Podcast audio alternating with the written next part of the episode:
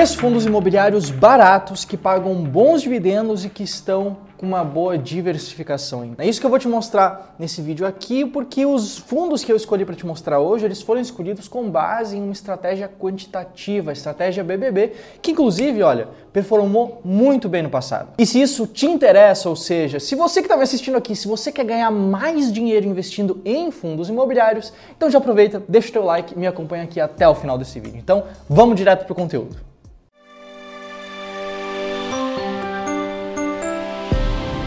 Se você ainda não me conhece, muito prazer, meu nome é José, eu sou especialista em fundos imobiliários aqui no Clube do Valor e os três fundos que eu vou te mostrar hoje, eu já adianto, o primeiro fundo é o XP SF11, mas mais importante do que tudo isso, mais importante do que os fundos em si que eu vou te mostrar, mais importante do que tudo é você entender o porquê que eu estou te mostrando eles aqui, para você conseguir tomar melhores decisões de investimento. O que eu quero é que você Pare de ficar ali como uma barata tonta, sem saber para onde ir, não é mesmo? Eu não quero que você se sinta perdido no mundo dos investimentos. Então, por mais que eu esteja citando alguns fundos imobiliários diferentes aqui, o que eu quero é que você absorva esse conhecimento para aí sim tomar melhores decisões de investimento. Primeiro fundo, eu já te falei, é o XP SF11, o XP Selection Fundo de Fundos, e como o nome dele mesmo já diz, ele é um fundo de fundos. Ou seja, o patrimônio dele, por mais que seja um fundo imobiliário, não está investido em imóveis e nem está investido em papéis de renda fixa ligados ao mercado de imóveis, mas sim em outros fundos imobiliários. Se a gente for olhar para um gráfico de pizza como esse aqui, retirado do relatório gerencial do fundo, a gente vê que 90% da carteira dele está investida justamente nesses fundos imobiliários, o que significa que você, comprando uma cota desse fundo de fundos, está exposto indiretamente aos vários fundos que estão dentro do patrimônio do XPSF11. Se a gente for analisar quais são esses fundos, a gente tem esse gráfico de barras aqui, que mostra os vários fundos que compõem o patrimônio do XPSF11 e também a gente tem aqui alguns outros gráficos que podem nos falar um pouco sobre como que ele investe, qual que é a estratégia do fundo. No caso, esse primeiro gráfico de pizza aqui, que mostra que 82% da carteira de fundos dele está alocada em fundos que buscam renda, ou seja, fundos bons, pagadores, com ali 17% alocado em ganho de capital, alocado em fundos imobiliários que têm um bom potencial de valorização. Além disso, a gente tem também um outro gráfico aqui, bem clássico de Power BI para quem conhece, que é um gráfico por segmento de atuação, que mostra que tem mais ou menos uns 40% em fundos de papel, uns 20% em fundos de escritório e outros percentuais em outros setores da indústria de fundos imobiliários. Além disso, esse fundo, ao longo dos últimos 12 meses, teve uma mediana do dividend yield mensal de 0,9% ao mês, o que é bastante interessante para um fundo de fundos. É menor do que alguns fundos de papel, sim,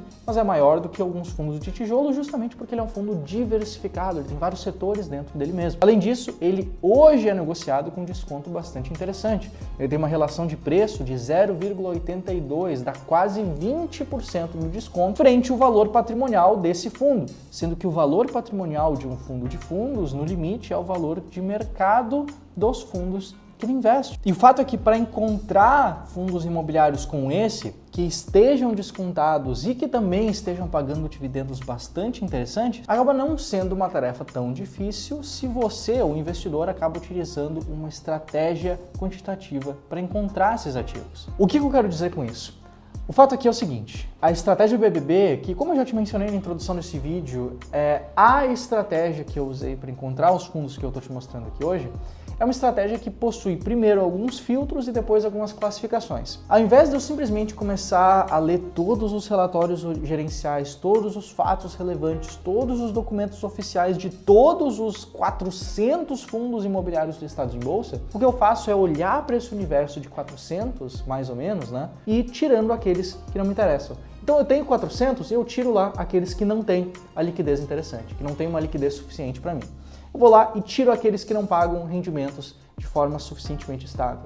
Eu vou lá e tiro aqueles que são listados, que estão listados há menos de um ano de idade. Eu vou lá e tiro aqueles que são de setores que eu não acho tão interessantes, como o setor de desenvolvimento, como o setor de incorporação. Então eu vou limpando essa minha lista de fundos imobiliários até chegar em uma lista atualmente ali em torno de 50 a 80 fundos imobiliários, que eu consigo então classificar para entender quais que se configurariam como boas oportunidades frente a esse universo possível. Com esses 50 a 80 eu consigo então classificar eles para descobrir quais estão mais descontados e quais estão pagando melhores rendimentos. Isso é claro, levando em consideração que eu estou falando aqui da estratégia BBB, então é uma estratégia que só aceita fundos imobiliários diversificados, que possuam pelo menos três inquilinos ou pelo menos três imóveis se forem fundos de tijolo. Então, todos os fundos que estão ali, eles têm uma boa diversificação patrimonial interna. E por que, que eu digo isso? Porque se a gente for olhar para os resultados históricos, resultados esses que eu te mostrei já, inclusive, no início desse vídeo, a gente consegue ver uma estratégia que superou com folga a média do mercado dos fundos imobiliários.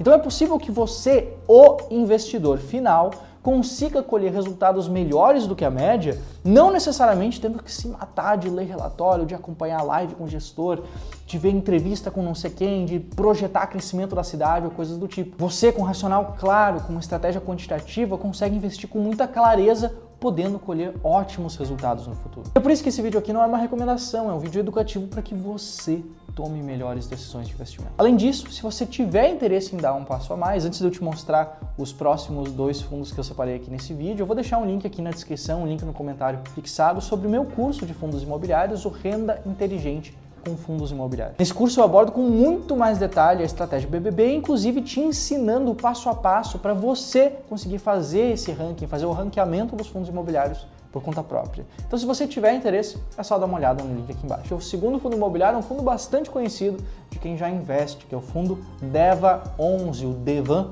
Recebíveis Imobiliários. Esse fundo aqui, como o nome já diz, é um fundo de papel, um fundo que investe majoritariamente em recebíveis imobiliários, como a gente pode ver por esse gráfico de pizza, 90% investido em CRI, certificados de recebíveis imobiliários, que são títulos de renda fixa atrelados a diferentes operações imobiliárias. E no caso do DEVA 11, são operações também bastante diversificadas, como a gente pode ver por esse outro gráfico aqui, os vários segmentos que essas operações estão, como segmento corporativo, multipropriedade, de loteamento, de incorporação vertical, de shopping e por aí vai, acabam sendo operações bastante diversificadas. E se a gente for olhar para a carteira de CRIs do fundo, como é de praxe para fundos de papel, a gente acaba observando uma carteira muito diversificada, que inclusive aqui comicamente não cabe em uma página só do relatório, precisando ter uma continuação na segunda página. Por que, que eles fazem isso? Fundos de papel costumam fazer isso porque o risco individual de um CRI ele é alto. É um título de renda fixa que não é garantido por ninguém, não tem a garantia do FGC, por exemplo. Então pode ser que um ou alguns desses títulos deem errado ao longo do tempo. Só que uma coisa é você, investidor pessoa física, abrir a plataforma da sua corretora, colocar um percentual relevante do seu dinheiro em um CRI apenas, e outra coisa é você investir em um fundo imobiliário de papel que tem dezenas e dezenas e dezenas de títulos diferentes em carteira.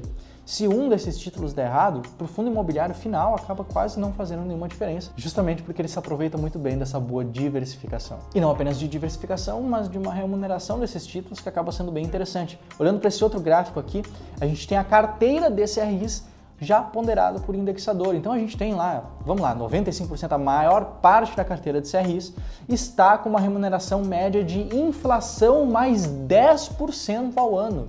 Então, se a gente tiver uma inflação média, ou se a gente tiver uma inflação alta, e se os títulos conseguirem continuar pagando seus juros, pagando seus rendimentos, esse fundo específico que tem uma carteira que paga inflação mais 10%, obviamente consegue entregar ali resultados bastante interessantes, que é o que a gente conseguiu observar ao longo dos últimos tempos. Ele teve uma mediana do dividend yield mensal nos últimos 12 meses de 1,3%, 1,31% ao mês, que é bastante alto. E analisando a composição desses dividendos que foram pagos por esse outro gráfico retirado do relatório gerencial aqui, a gente tem ali uma boa parcela de correção monetária, que seria a inflação, uma boa parcela dos juros que são pagos, que é aquela outra parcela, e também uma pequena parte dos outros investimentos que representam um menor percentual dentro do patrimônio dele. Atualmente, esse fundo ele não está necessariamente descontado.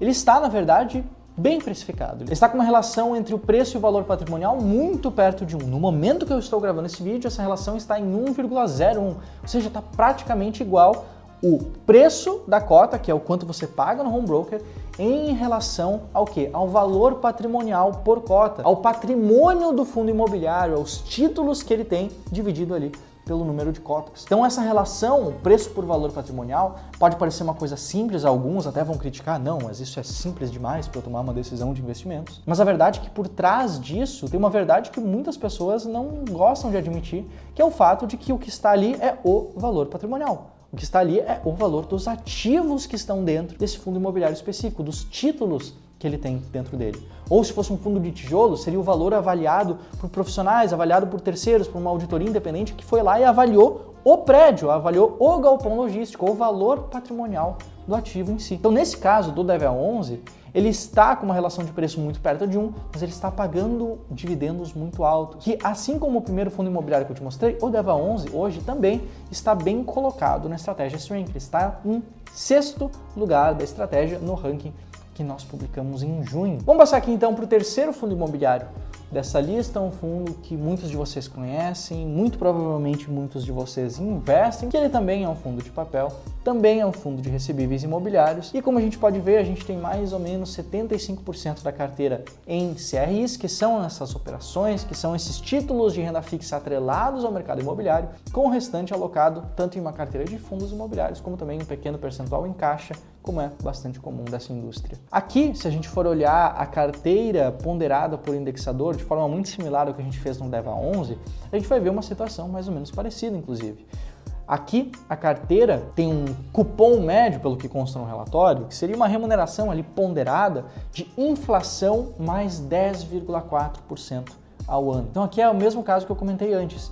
Se os títulos conseguirem manter essa capacidade de pagamento, se tudo der certo, se a inflação continuar mais ou menos alta como ela está hoje, o que esse fundo vai pagar vai ser essa inflação mais 10,4% ao ano, o que é muito acima da remuneração, por exemplo, de um Tesouro IPCA+, ou de um CDB IPCA+, ou algo do tipo. Ele tem uma capacidade de remuneração bastante interessante, como a gente pode ver, claro, por esses gráficos do relatório gerencial. Analisando as operações em si, novamente uma carteira bastante diversificada. Se a gente for analisar por segmento, tem vários segmentos da indústria diferentes, e essas operações também estão dispostas em vários estados aqui do Brasil, como você pode ver por esse mapinha também retirado do relatório gerencial. Tá passando na tua tela aqui agora a carteira de papéis que ele tem, a carteira de operações que ele tem, de CRIs. Então, realmente, de novo, é outro fundo imobiliário de papel que possui uma carteira bastante interessante por ser uma carteira muito bem diversificada. Esse fundo, como eu disse, muitos de vocês conhecem, ele passou por uma pequena polêmica recentemente, você pode ver por essa manchete aqui, mas uma polêmica, inclusive, que já fez ele recuperar boa parte das perdas. Eu gostei de usar esse exemplo recentemente quando eu falei sobre regressão à média. Ele era um fundo que estava sendo negociado a uma relação de preço muito alta, se não me engano, 1,2, 1,3. Eu acho que ele chegou a bater 1,4 preço por valor patrimonial. Um fundo caro, ele estava caro. Só que o que a gente vê hoje, olhando atualmente, é não apenas uma mediana dos últimos 12 meses do dividend yield mensal de 1,3% ao mês, como também uma relação de preço perto de 1, uma relação de preço de 0,95 atualmente o que faz com que hoje o HCTR11 esteja na primeira posição da estratégia BBB. Inclusive, só para mostrar outra notícia bastante interessante aqui, olha, em maio ele registrou 27,8 milhões de reais de lucro contábil após aumentar os seus dividendos. Bom, você investe em algum desses fundos que eu te mostrei aqui? Você tem eles em carteira? Você pensa em investir? Você prefere algum outro fundo imobiliário? Você está comprando algum outro fundo imobiliário? Me conta aqui nos comentários e você já sabe, né? Meu nome é José e eu te vejo aqui no próximo vídeo sobre fundos imobiliários aqui no canal do Clube do Valor. Um abraço, até mais, tchau, tchau!